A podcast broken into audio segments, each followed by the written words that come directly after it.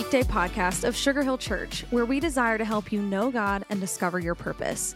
Whether you're exercising, driving, meditating, or just hanging out while you tune in with us today, thanks. We hope these next 5 minutes help you feel encouraged and inspired for your day. Hey, everybody, and thanks so much for joining me on another Weekday Podcast, where I want to talk about failure a little bit. You know, sometime back, I got invited to speak at a conference that had several hundred missionaries in it, and when I asked what my assigned topic was, they said failure.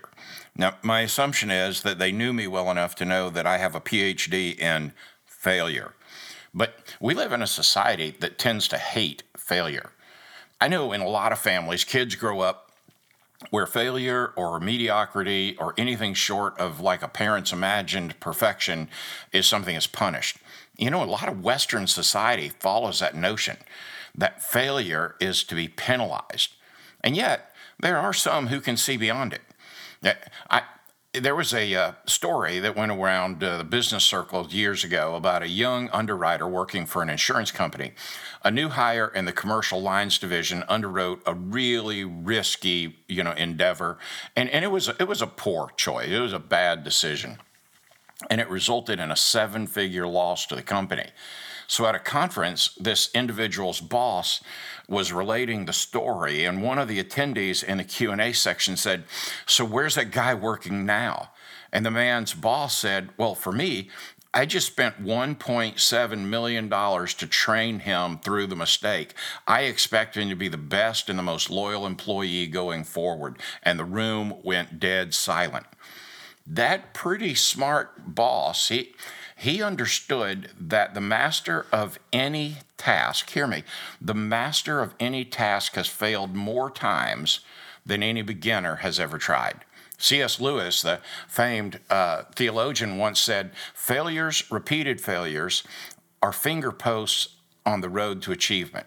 One fails forward toward success. And I couldn't agree more. I believe success granted too early can literally seduce even the smartest person into believing they can't lose. It's a lesson that inevitably breaks your heart. Here's the quote for the day, though. Each of us, everyone, sometimes feels like a failure, but we need to understand failure as an event, not an identity. Did you hear that? Failure can be seen as an event, not your identity. Again, not just any failure, your failure. It's an event, not your identity. It is an event intended to teach us, to help us become better. The psalmist wrote in chapter 37, beginning in verse 23, "The steps of a good man are ordered by the Lord, and he delights in his way.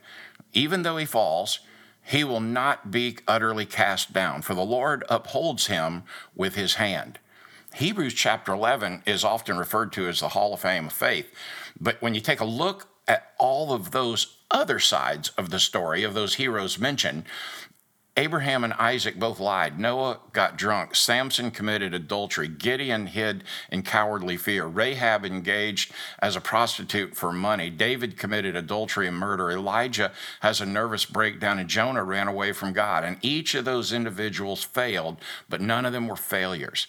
God redeemed them in amazing ways and desires to do that for you as well, my friend.